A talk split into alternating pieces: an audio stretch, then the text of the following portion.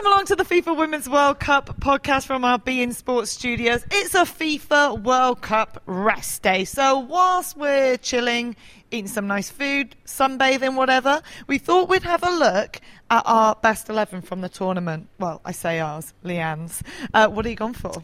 Yeah, you know, it's it seems like some of these teams were such a long time ago, and I tried to like refresh my memory. You know, players that I think have been brilliant. I think you know Endler, the Chilean goalkeeper. I think she was brilliant. Um, maybe after tonight's performance, I might change my mind because those two goalkeepers were magnificent. But I think she's come into this tournament and she was magnificent. Everybody was saying that. You know, not many people knew about her. Nadia Nadim mentioned her before, saying she was the best goalkeeper she'd ever played with. And Plays at PSG. brilliant. isn't she? She's been brilliant, and you know it was a shame they got knocked out so early on because Mm. we all wanted to see more. But from what we saw, she was brilliant. a prime example of a player entering a World Cup unknown and emerging a star. Yeah, and I said that before. You know, this is what's great about these World Cups that they're publicised. People can judge the games based upon what they see, not what Mm. people tell them, and I think that's what makes it great. Who have you gone for in defence, Lianne? So we've got Lucy Bronze, Crystal Dunn, Maren Mjelde, and Steph Houghton, and I'll explain my reasons now. because Lucy Bronze, I think, is the best fullback in the world. I think Crystal Dunn has been mag- magnificent again during That's this not even tournament. her position, is it? In, No. in club football. No, she's a centre forward, Hmm. and uh, she scores goals. She's versatile, but I mean, anything's asked of her. She's been tenacious, hard to play against, and that's my reasoning for her. Steph Houghton, I think, has been brilliant. You know, I think she's led by example. Unfortunately, missed a penalty, penalty, last night, but that's not going to mean that she goes out of my lineup because I think she's been brilliant. You just wouldn't get her on penalties. No, I mean, I would have. I said that she should have taken it. I said, you know, but at the same time, being a centre forward, there's no way, no- not, not in England in general, that I would let a mm. centre back come and take it instead of me mm. as a centre forward. But that's just me. Yeah. All right. So in midfield, what have you gone for? We've got Diani, Henry, and Mewis. Bit of a French lineup there, in the, with the exception of Sammy Mewis. Yes, and obviously I, Diani usually plays a little bit higher up, but I needed to make exceptions up front because a I- very there was attacking non-negotiable. Yeah, I mean I'm a very attacking-minded Yeah. player and coach. When I coach the kids, I'm like, well, like, can we do defending? I'm like, nah. no one needs that.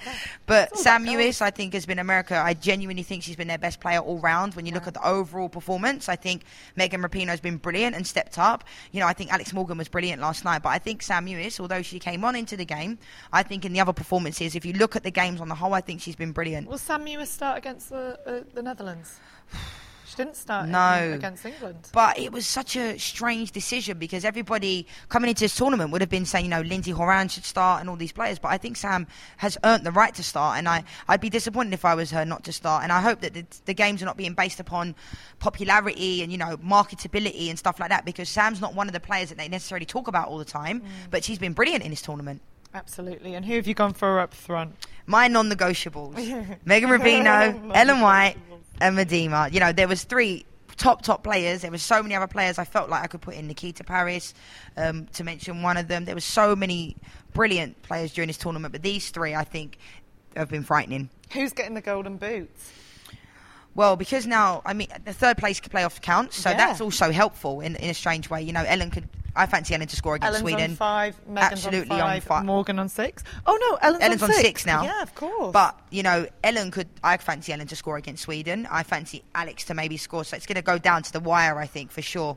And Adidas are going to play the same prize money for the Golden Boot as they would in the men's. So what they did to Kylian Mbappe to the to the female in the FIFA Women's World Cup. So Ellen White could be a millionaire if she bags a goal. Can I- can I play on I Sunday? know. You'd have to score seven goals. I fancy Lianne Yeah, to score I- I- seven in any game. I trained with her the other day. no, it, that's great. You know, it's fantastic for the women's game. It shows you that people are respecting the game more. You know, but I'm sure in, in the back of the players' minds, they're not going to be like they're going to get paid more money for mm. winning it. I think Ellen's been brilliant. I think Alex was great last night, and I think you know, it's a shame people like Sam Kerr are not still in the tournament, so we can have that that Yeah. you know free horse race. But at the same time, I think I don't know who's going to win. It's going to go down to the wire. Nice incentive, though, isn't it? Cheeky mill. All right. All right. We hope you enjoyed the podcast and we'll see you for our live games. Don't forget, we've got England v Sweden on Saturday and the big one, the World Cup final between the USA and the Netherlands on Sunday. We'll see you there.